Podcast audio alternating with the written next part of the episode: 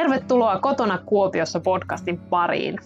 Mä olen Sahara Hanhela ja toimin podcastin vetäjänä. Kotona Kuopiossa on Kuopion keskusta oma podcast, jossa keskustellaan ajankohtaisista kuopiolaisten arkea lähellä olevista teemoista ja asioista.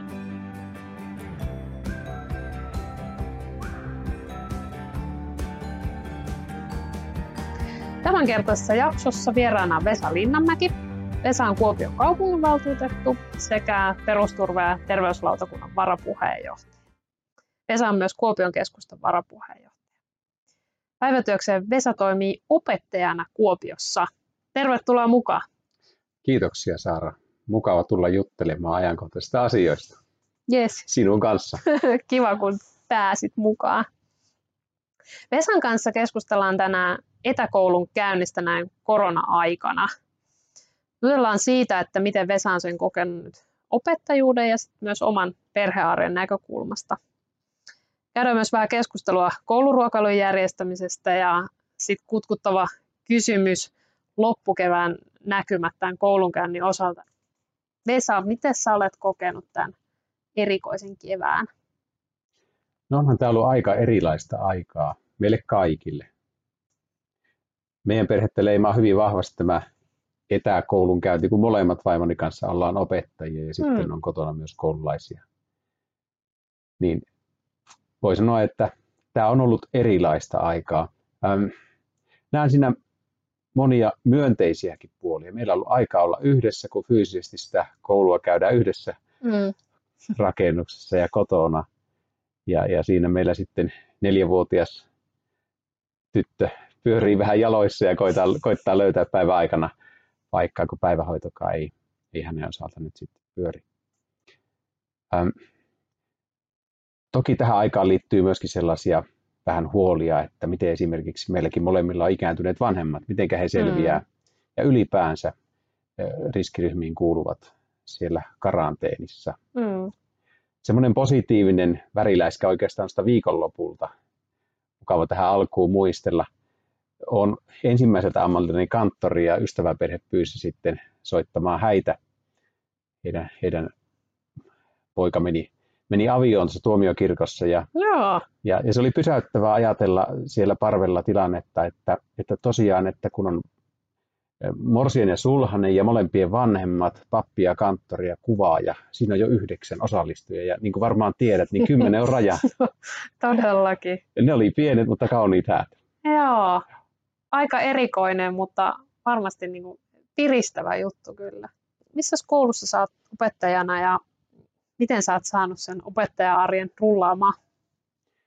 Mä oon Vehmersalmella tällä hetkellä erityisluokan, pienluokan opettajana ja, ja mulla on ykköskutosia oppilaita siinä yhdeksän, yhdeksän erityistä tukea tarvitsevaa lasta. Ja alkuhan oli aika kova, kova sellainen niin muutos siihen, että lähdettiin liikkeelle. Moni opettaja varmaan koki, että putosi vähän niin kuin kylmää veteen. Nyt kun tätä on kulunut reilu kuukausi, niin, niin homma toimii jo aika lailla, aika lailla rutiinomaisesti. Kaikki osapuolet, oppilaat, oppilaiden vanhemmat, mm. ohjaajat eli kouluavustajat siinä ja tietenkin opettajat. Me ollaan opittu se systeemi, miten tätä, tätä tehdään ja, ja voi sanoa, että arki on alkanut tasapainottumaan, mutta kyllä täytyy sanoa, että rankka kuukausi, reilu kuukausi on takana. Ja, ja, ja varmasti niin kuin moni oppilas toivoo ja opettajakin toivoo, että tämä, tämä voisi mahdollisimman pian, pian päättyä, jos se olisi turvallista.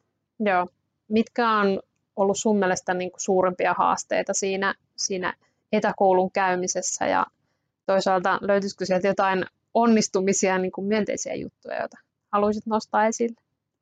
No alkuvaiheessa varmaan se, että saada ylipäänsä se, se kokonaisuus toimimaan niin, että oppilaat saa tehtävät, mm ne tekee töitä, niin, niin siis ne tekevät kotona töitä, osaavat tehdä töitä, kun ovat tähän saakka saaneet vaikkapa ohjaajan tukea koko ajan siinä vieressä.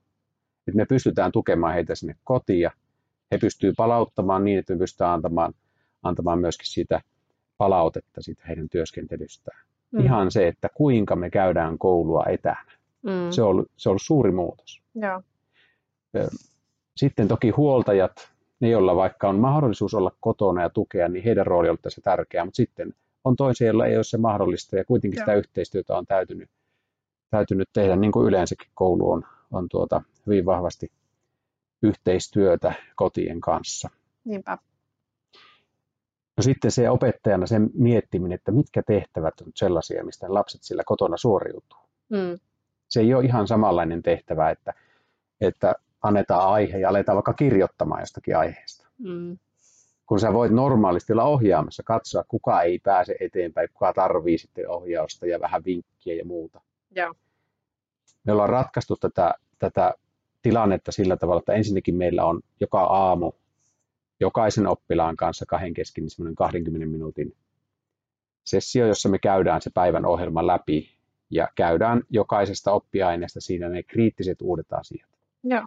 Okay. Ja sitten oppilas lähtee työskentelemään ja ohjaaja saattaa jäädä siihen hänen kanssaan linjalle ja auttaa eteenpäin niin pitkään kuin on tarvetta tietyn ajan. Ja sitten iltapäivästä saattaa olla hetki, että oppilas sitten palauttaa – oppilaat palauttaa niitä sähköisesti, joten itse sitten näin sieltä, että miten se työskentely etenee. Ja, Joo. ja sitten iltapäivisiin pääsee jo suunnittelemaan seuraavaa päivää. No niin. Kuulostaa ihan, että siinä on struktuuri löytynyt yllättävän nopeasti. Se on yllättävänkin nopeasti löytynyt ja pitkään puhuttiin digiloikasta, niin kuin olet varmaan Saara kuullut, Joo. mikä on digiloikka. Kyllä. Ja vähän sitä surkuttelua, että kun ei tämä oikein etene. Niinpä. Niin nyt tämä on, tämä on auttanut kaikkia oikeastaan pakottanut, mutta samalla on, on löydetty se tapa, että jatkossa se, mitä halutaan sähköisellä välineellä tehdä ja, ja, mm. ja tuota, niitä hyödyntää, niin, niin varmasti paljon paremmat valmiudet on kaikilla osapuolilla. Ja oppilaathan, kun he siirtyy työelämään aikanaan sitten, mm. Niin sehän on edessä, että on etätyöskentelyä ja muuta, niin on erittäin mm. hyvä, että sitä on opittu myöskin koulussa. Joo. Kyllä tämä jättää paljon myönteisiä oppimiseen, jota ei välttämättä osata edes ajatella. Joo yksi mun ystävä just puhuu omista lapsista, jotka käy, käy etäkoulua ja hän niitä kotoa käsin yrittää tukea samalla kun työskentelee, niin teki vaan sit yhden lapsen kohdalla semmoisen huomio, että, että jotenkin on ollut paljon niin kuin rauhallisempi se lapsi suhteessa siihen koulun käyntiin, että kun on saanut kotoa käsin käydä, että on vähän semmoinen herkkä sille, ehkä koulussa on paljon sitä niin kuin aisteille sellaista tota, ärsykettä, niin sitten he oli todenneet porukalla, että hän on erityisen jotenkin paljon niin kuin tykännyt siitä etäkoulun käynnistä ja se on sopinut, sopinut hänelle. Joo, tämä ihan sama havainto on, että tietyn tyyppiset oppilaat, jotka, jotka siellä koulun sosiaalisessa ympäristössä, häiriöherkässä ympäristössä mm. ovat, ovat ehkä hieman, hieman alisuoriutuneet niistä ärsykkeistä johtuen, niin nyt ovat saattaneet sitten päästä ihan uudelle tasolle. Joo, mutta sitten valitettavasti on myöskin, on myöskin toisinpäin, että, että erityisesti yläkoulun puolella on joitakin oppilaita, Joo. joista on huolta, Joo. että mitä heille kuuluu. Ja, ja huoltajien rooli on siinä, se korostuu kyllä. Se täytyy sanoa, että huoltajan tehtävä ei ole opettaa oppilasta mm-hmm. lähtökohtaisesti sitä lastaan sillä kotona, mutta auttaa tarvittaessa ennen kaikkea siinä, että lapsi pääsee töihin ja, ja ryhtyy aamulla työhön ja, ja sitten tekee ne tehtävät, mitä koulusta annetaan tehtäväksi. Joo. Tota, onko sulla niin kuin jonkunlaista yleiskäsitystä siitä, että miten, miten Kuopiossa yleisesti etäopetus tällä hetkellä toimii? No, kouluvirastohan teki kyselyn siitä huoltajille ja kodeille, että mitä, mitä he tästä ajattelevat. Niin kolme neljäsosaa oli tyytyväisiä Oho. etäopetusjärjestelyyn. Siis todella iso osa. Joo, se, Joo. On, siis, se on yllättävän hyvä tulos. Ja, Kyllä. ja, tuota, ja, ja toisaalta se vastaa kyllä sitä kuvaa, mikä itselläkin on, mutta siellä jää toki se yksi neljännes ja, ja tota siellä monenlaisia sitten haasteita arjessa varmaan koetaan, että, että kyllähän sosiaalitoimi on huolissaan mm. tietyn tyyppisten mm. Lasten tai kotien tilanteista, että, Joo. että siellä voi olla myöskin, myöskin vaikeita kohtaloita sitten, että jos vaikka siellä on alkoholiongelmaa tai muuta sellaista, mm. joka sitten korostuu tämmöisenä aikana, niin, niin tuota, heidätkin täytyy muistaa tässä, kun mietitään, että millä tavalla voidaan tukea, että kaikilla olisi mahdollisimman hyvä olla. Kyllä. Mun mielestä on ihan tärkeää niin kuin sanoa ääneen siitä, että kun puhutaan nyt, että nyt pysytään kotona ja kotona on turvallista, mutta totuus on, että oikeasti kaikilla ei ole turvallista olla kotona. Se on mun mielestä ihan hyvä sanoa ääneen. Kyllä. Muistaa. Ja just katsoin jotain tilastoja näistä lastensuojeluilmoitus ilmoitusten määrästä, että miten se on niin tipahtanut nyt nyt korona-aikana, mutta en, en jaksa itse uskoa, että ne huolet olisi kuitenkaan niin kuin ihan samalla tavalla tipahtanut kuin sitten ne lukumäärät. Siinä on varmaan monta mm. puolta, juuri noin niin kuin sanoit. Sitten toisaalta on se, että myöskin se nuorten kasvuympäristö on rauhoittunut. Mm. Eli kun he ovat kotona, niin, niin moni heistä voi kuitenkin ehkä sitten saattavat voida jopa, jopa sitten paremmin kuin sitten semmoisessa tilanteessa, jossa, jossa vanhempien ehkä muuten kiireisen arjen vuoksi nuoret jää vaille sitä huomiota sitten, sitten mitä he kuitenkin tarvitsisivat omaan kasvuunsa. Tässä on hirveän monta puolta Totta. tässä asiassa. Hyvä kun sanoit, että en ollut ehkä ajatellut sitä. Niin... No hei, teillä on tota, kotona myös koululaisia. Miten heillä on koulunkäynti sujunut? Voiko, voiko sä kertoa ja paljastaa? No koitetaan säilyttää semmoinen tietty, tietty taso tässä, mutta tuota, tämä neljävuotias on päässyt kouluun, kun se Joo. aina käy esiintymässä kaveroiden edessä siellä, mutta, Mahtava. mutta tuota, ja piristämässä tilanteita. No voisi sanoa, että, että kyllä koulusta annetut ohjeet esimerkiksi, niin, niin jos sitä näkökulmaa ajattelin, ne on ollut aika selkeitä mm. ja niiden mukaan on voitu toimia. Joku unohdusmerkintä sieltä on saattanut tulla, tulla ja tuota, siinä on tietyllä tavalla meillekin, kun tehdään vanhempina töitä samaan aikaan siinä koulupäivän aikana, niin suutarin lapsella ei ole, suutarin lapsella ei ole kenkiä ja tuota, Joo, just. lapset menee vähän, vähän sitten ehkä joskus turhankin siinä sitten joutuu, joutuu tuota olemaan itseohjautuvia, mutta, mutta ei mitään isompia ongelmia ollut. Joo. Kiitokset koulun suuntaan siinä. No y- yksi iso arkea rytmittävä tekijä on tämä ruokailu vähän reilu puolet kunnista tarjoaa itse asiassa tämän kouluruuan jakelun on, on järjestänyt. Mutta Kuopiossahan systeemi on niin, että, että tota, vanhemmat ilmoittaa siitä ruoan tarpeesta tai ruokailun tarpeesta ja sitten he voi hakea sen sen mukaan, kun jos on ilmoittanut, että, että ottavat vastaan ruokaa, niin joka päivä tai sitten kaksi kertaa viikossa voivat koululta hakea ateriat. Miten sä itse niin kuin näet ja koet, että miten tämä järjestely Kuopiossa on toiminut? Me asutaan kahden kilometrin päässä koululta ja työskennellään kotona. Mm-hmm. Tämä on tavallaan ideaali tilanne tällaiseen Kyllä. järjestelyyn. On tosiaan tullut yhteydenottoja siitä, että vanhemmat on töissä päivässä, aikaa eivät voida, voi hakea. Mm. Ja sitten etäisyydet koululle on niin pitkiä, että se on hankalaa. Kyllä. Ja tämän vuoksi, ennen kuin tätä päätöstä edes tehtiin, niin itsekin oli yhteydessä sitten sitten koulutuslautakunnan jäseniin ja, ja tuota, siitä, että kun on paikkakuntia, jossa on joko ruokakassi tai sitten sellainen ruokaraha annettu, mm. että voisiko se olla Kuopionkin käytäntö. Joo. No silloin lautakunta päätyi tähän, niin kuin kuvasit äsken. Joo. Ja nyt sitten keskusta kuitenkin on sitä koittanut vaikuttaa asiaan siihen suuntaan, että myös se ruokakassi tai raha olisi vaihtoehto. Mm se olisi hyvä olla vaihtoehto, jotta tämä olisi tasa-arvoinen tämä järjestely kaikille perheille. No näin mä, mäkin itse ajattelen, että just sen yhdenvertaisuus toteutus paremmin, niin olisi, olisi tärkeää, että olisi niitä vaihtoehtoja. Ja, ja kyllähän se on niin kuin monessakin tutkimuksessa todettu, että, että jos saa itse jollain tavalla vaikuttaa siihen, että mikä se oma tarve on ja sen mukaan tehdä sen valinnan, niin se, se myös niin kuin lisää tyytyväisyyttä. No viime päivinä nyt sitten on käyty paljon spekulaatiota siitä, että palataanko kouluun vielä lukukauden viimeisiksi viikoiksi. Vesa, millainen tuntuma sulla on tästä poliittista ilmapiiristä tai miten, miten sä itse havainnoit ja mietit sitä, että tulisiko kouluun palata nyt sitten vielä? No ihan alkuun on sanottava, että että me täällä kentällä katsotaan asioita kentän näkökulmasta, eikä meillä ole käytettävissä kaikkea sitä tietoa, mikä vaikka maan hallituksella on. Mm. Mutta jos kun kerran kysyt, niin, niin tuota, oman ajatukseni esitän. Eli, eli minusta on tärkeää, että päätökset tehdään aina strategiasta käsin. Ja jos on kirkas strategia, niin siitä on, on sitten huomattavasti helpompaa ja loogisempaa johtaa niitä johtopäätöksiä ja toimenpiteitä. Ja jos ajatellaan kolmea vaihtoehtoa tässä strategisessa ajattelussa, niin voisi olla tämä Ruotsin malli, joka on Suomen nykyilmapiirissä varmasti se kaikista epätodennäköisin, että annettaisiin viruksen levitä ajatuksella, että kehittyy tämmöinen immuniteetti sitten. Tai sitten tällainen, että se virus leviää hitaasti, otetaan huomioon se, että meidän terveydenhoitojärjestelmä kestää sen leviämisen ja niin edelleen. Edelleen sama tavoite, mutta hitaammin, mm. että tulisi tänne tällainen ennen pitkää tällainen laumaimmuniteetti.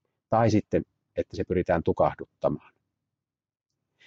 Kun tämä strategia on valittu, niin sen jälkeen sitten pohditaan sitä, että miten tämä koulujen avaaminen suhtautuu tähän. Jos meillä on tukahduttamisen ajatus, niin kyllä siihen jonkinlainen riski liittyy sitten koulujen avaamiseen, että, että miten, miten tämän tilanteen kanssa sitten käy. Että, mm. että silloin kun pyritään tukahduttamaan, niin pyritään välttämään kaikkia ylimääräisiä kontakteja. Opettajana, niin kuin alkupuolella jo totesin, tämä on ollut rankka vaihe, mm. tämä etäopetus, ja oppilaista aistin, että he haluaisivat jo kouluun, moni heistä. Mutta näin niin kuin pedagogisesti, että se kaksi viikkoa ei enää muuta oppimisen kannalta mitään niin olennaista, että sitä pitäisi ajatella.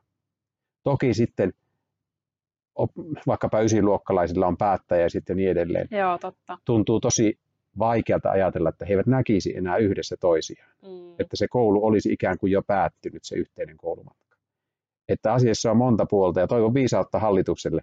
Joo, kohta me varmaan saadaankin itse asiassa tietää jo, että miten tuolle käy. No hei, kuntavaaleihin on vajaa vuosi enää aikaa. Tiesitkö Vesa sitä? Kyllä, me ehkä Saaran kanssa tiedämme sen. Että... Kyllä me ollaan, me ollaan alettu työskennellä ja toimia, toimia tätä kuntavaaleja kohtia. Kyllä, Kuopion keskustan vaalijuna on jo liikkeellä. Tota, miltä susta tuntuu, miten valtuustokausi on sun osalta mennyt? No, tämä on ollut ensimmäinen valtuustokausi minulle. Joo, kyllä. Ja siellä, siellä tuota, vaalit meni aikoinaan hyvin ja siitä mm. sitten seurauksena tiettyjä luottamustoimia, kuten aluksi mainitsit, tuli. Politiikka on yhteistyötä ja paljon sellaisia hyviä keskusteluja on käyty ja, ja tuota, haettu ja opittu, että mitä tämä politiikan tekeminen on. Jos ajatellaan ihan sellaisia sellaisia saavutuksia tai, tai asioita, joiden eteen me ollaan keskustassa tehty ja jossa itse mm. on ollut sydämeltäni mukana valtuustokauden alkupuolella. Olin laatimassa aloitetta yrittäjyyspainotteisen yläkoulun perustamiseksi Kuopioon. Ja siihen lähti yli puolet valtuutusta mukaan. Valitettavasti se ei ole vielä edennyt toteutukseen ja, ja siinä on ollut tiettyjä mutkia matkassa, mutta, mutta toivon, että tämä asia tosiaan etenee, koska siinä on valtuustoenemmistön tahto. No sitten, jos ajatellaan taas Kuopion kehittämistä laajemmin, niin aina puhutaan verkostoista ja verkostoratkaisuista. Mm. Meillä oli vuosi sitten, yli vuosi sitten, kouluverkostokeskustelu, jossa oli nuo koillisen alueen koulut vähän niin kuin liipasimella. Joo. Ja itse katoin silloin, että, että ne oppilasennusteet ja nykyiset oppilasmäärät huomioon ottaen, siellä toimii hyvin oppilasystävälliset koulut ja, ja en nähnyt perusteita niiden lakkauttamisen lakkauttamiselle ja se olisi ollut myöskin koko Kuopion kehittämisen kannalta hyvin, hyvin voisinko sanoa, että vahingollista, mm. koska on tärkeää, että me pidämme koko Kuopion mukana tässä kehityksessä. En kannata sellaisten koulujen ylläpitämistä, joiden oppilasmäärä on niin pieni, mm. että niillä ei niin kuin kouluina ole enää oikein toimintaedellytyksiä. Mm. No sitten nyt ihan hiljanhan meillä oli tämä Maaningan terveyskeskusasia ja, no joo. ja, ja siihen liittyen sitten se oikeastaan pahiten se tökkäsi siihen valmisteluun, jota, jota ei ollut ehditty tehdä kunnolla. Joo. Ei voinut lähteä ylipäänsä ratkaisemaan sitä asiaa semmoisen valmistelun pohjalta. Joo. Puhumattakaan sitten se, että, että mitä se olisi tarkoittanut näin terveyspoliittisesti, kun ajatellaan, että e, perusterveydenhuoltoon pitäisi panostaa mm. sen sijaan, että koko ajan valuttaa resursseja erikoissairaanhoitoon. Niin tämä olisi ollut ikään kuin heikennys sen suhteen, että sitä perusterveydenhoitoa, sen saavutettavuutta oltaisiin heikennetty sieltä. Ja. Tämmöisiä nostoja. Ja tota, ainakin mun korvaan nyt kuulostaa, mä yritin kuulostella niin sille suht niin kuin arkiselta tavalta kertoa noita, että, että itse ainakin törmään monesti niin siihen, että tulee vähän palautetta, että mä en ymmärrä mitään, mitä nämä poliitikot puhuu. Niin en tiedä, kiinnitkö itse siihen huomiota tai pohditko sitä etukäteen, mutta aina hyvä, hyvä muistutus meille en osaa sanoa tuohon kuulija aina ku, kuulee ja, ja arvioi, mutta toki opettajana mm. puhun pienille lapsille päivittäin, että Joo. ehkä se jollakin tavalla vaikuttaa. Joo, mun mies sanoo aina mulle välillä, että ajattele niin kuin puhuisit viisivuotiaalta. Se on niin kuin hyvä ohjenuora. Mm, nyt tulevia kuntavaaleja ja ajatellen, jos sä saisit itse yhden asian nostaa esille, niin mitä Kuopiossa sun mielestä pitäisi kehittää? Kuopiohan on nyt taloudellisesti hyvin suurten haasteiden edessä. Mm. Mutta harvemmin kuulee sitä, että, että haettaisiin ratkaisua toiminnan kehittämisestä. Toiminnan asiakaslähtöisestä kehittämisestä. Eli tarkoitan sillä sitä, että nyt tuolla sote-toimialalla mm. puhutaan tämmöistä prosenteista ja suhteista, että 20 prosenttia asiakkuuksista synnyttää 80 prosenttia kustannuksista. Tai jopa, että se on pienempi vielä, että 10 prosenttia synnyttää 90 prosenttia. Joo, kyllä. Meillä ei ole kuitenkaan erikoissairaanhoidon ja perusterveydenhoidon välillä sellaista toimintakulttuuria, jossa me otettaisiin tällaista moniasiakkuuksista koppi. Joo. Mä tiedän kaupunkia, jossa on tähän lähdetty. Eli kun asiakas vaikka kai 18 kertaa kahden vuoden aikana vastaanotolla, niin hänelle nimetään oma hoitaja. Joo. Ja lähdetään katsomaan, että mikä on se juurisyy, se suurin ongelma, mistä ne asiakkuudet syntyy. Ja tähän suuntaan mä haluaisin viedä asiakaslähtöisen toiminnan kehittämiseen. Okei, aika iso asia, mutta, mutta todella äärimmäisen tärkeä niin, kuin, niin talouden näkökulmasta niin kuvasit, mutta myös ihan niin kuin ihmisten näkökulmasta ja ihmisille itsellensä. Loppuun kysymykset, jotka olen esittänyt kaikille täällä oleville vieraille. Ensimmäisenä kuvaile Kuopiota kolmella sanalla. Tärkeilemätön, viihtyisä ja eteenpäin menevä. No toi viimeinen oli vähän niin kuin fuskausta jo. Okei, okay, se oli kaksi sanaa. No ehkä. Kyllä, ehkä se, kyllä se hyväksytään ehdottomasti. Olkoon sitten vaikka dynaaminen, jota toki saa olla aina, aina tuota vähän vaikka lisää sitten. Joo, se voisi vois korvata sillä sen. Uh, mikä sun mielestä Kuopiossa on parasta?